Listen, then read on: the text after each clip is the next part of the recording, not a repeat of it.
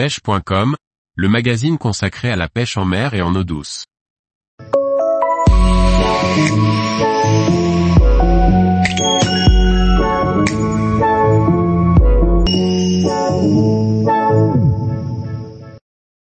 Pêche sur la Loire en radeau en été, tenue et activité des poissons.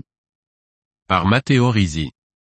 Au cours de notre semaine de pêche sur la Loire, nous avons eu des conditions très changeantes et nous avons été les premiers témoins de l'impact de la météo sur l'activité des poissons. Des comportements différents selon les zones de pêche et les moments de la journée. Avec un ami, nous sommes partis une semaine à bord d'un radeau sur la Loire. C'était l'occasion de relever un défi personnel, mais aussi et surtout d'échanger nos téléphones contre nos cannes à pêche.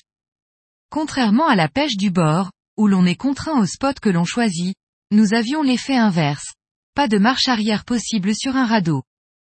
En une semaine, nous sommes donc passés sur tous les spots sur 100 km de rivière. Ainsi, sans bruit de moteur tout en étant surélevé, comme on pourrait l'être sur un bateau, nous pouvions passer discrètement au-dessus des poissons. L'été 2023 a été très variable, entre forte chaleur et pluies intempestives. Durant nos six jours de dérive, nous avons eu droit à tous les temps. Nous sommes partis juste après deux semaines de fortes pluies, particulièrement intenses et anormales pour un mois de juillet habituel, et nous avons pu profiter durant nos cinq premiers jours d'un changement radical. Grand soleil, presque aucun nuage, et plus de 30 degrés Celsius à l'ombre. Pas vraiment des temps rêvés pour pêcher efficacement. Le dernier jour a été radicalement différent, avec un temps très bas et de la pluie sur la fin de la journée. Toutes ces précisions sont importantes, car comme vous allez le voir juste après, ces temps très changeants ont fortement conditionné la tenue des poissons et notre pêche par la même occasion. De manière générale, nous pouvons décrire un schéma général composé de 3 à 4 zones qui se suivent et se ressemblent, ou presque. Zone 1, faible profondeur. Ce sont souvent des zones avec d'importantes accélérations de courant. Ces zones sont souvent remplies de roches.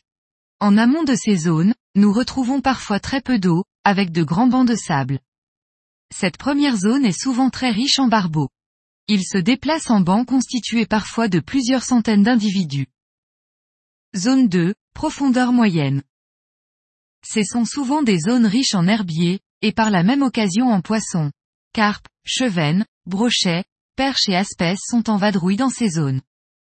L'aspe aime tout particulièrement aller et venir entre les zones de courant et des zones herbeuses riches en poissons blancs. Zone 3, profondeur importante, les fosses. Parfois, on retrouve directement après des zones de fort courant ces fosses. Comment facilement les repérer sur une carte? Suivez le courant et le tracé de la Loire. Pratiquement, à chaque fois que le courant vient frapper à 45 degrés une berge formant un virage, vous retrouverez une fosse plus ou moins profonde. Ces zones abritent souvent des silures, mais aussi des cendres qui cohabitent assez bien avec ces géants d'eau douce. Les deux espèces principalement recherchées au cours de notre périple étaient l'aspe et le silure. En étant toute la journée, de 9h à 19h, sur l'eau et toute une semaine durant, nous avons pu directement observer suivant la météo les mouvements des poissons d'une zone à une autre. Lors des cinq premiers jours, le soleil était très haut dans le ciel et l'ambiance était presque suffocante. Les espèces étaient donc très difficiles à leurrer. Il fallait se lever tôt pour espérer prendre un poisson, le coup du matin étant plus productif, à notre goût, que le coup du soir par de trop fortes chaleurs.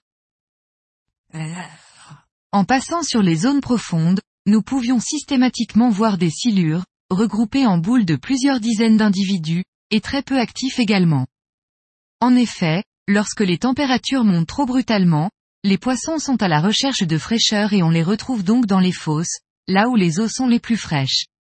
Par la même occasion, nous avons pu observer de très gros cendres, 90 cm et plus, accolés parfois à des silures de plus de 2 mètres dans ces fortes profondeurs. La Loire est à peu profonde en été, les profondeurs supérieures à 3 mètres sont déjà des fosses. Lors de notre dernier jour, cependant, avec l'arrivée de la pluie, d'un voile nuageux et de la baisse des températures, nous avons pu constater que les silures avaient quitté les fosses. Nous n'en reverrions plus. Par la même occasion, les espèces se sont réveillées et sont restées bien actives toute la journée, nous offrant régulièrement les montées d'adrénaline tant recherchées à la touche. Moralité, en été, quand il fait très chaud, profitez, vous aussi, des fraîcheurs matinales. Lorsqu'après un épisode de forte chaleur, il se met à pleuvoir, prenez votre imperméable, et sortez vos leurres. Vous aurez sans doute de belles surprises. Tous les jours, retrouvez l'actualité sur le site pêche.com. Et n'oubliez pas de laisser 5 étoiles sur votre plateforme de podcast.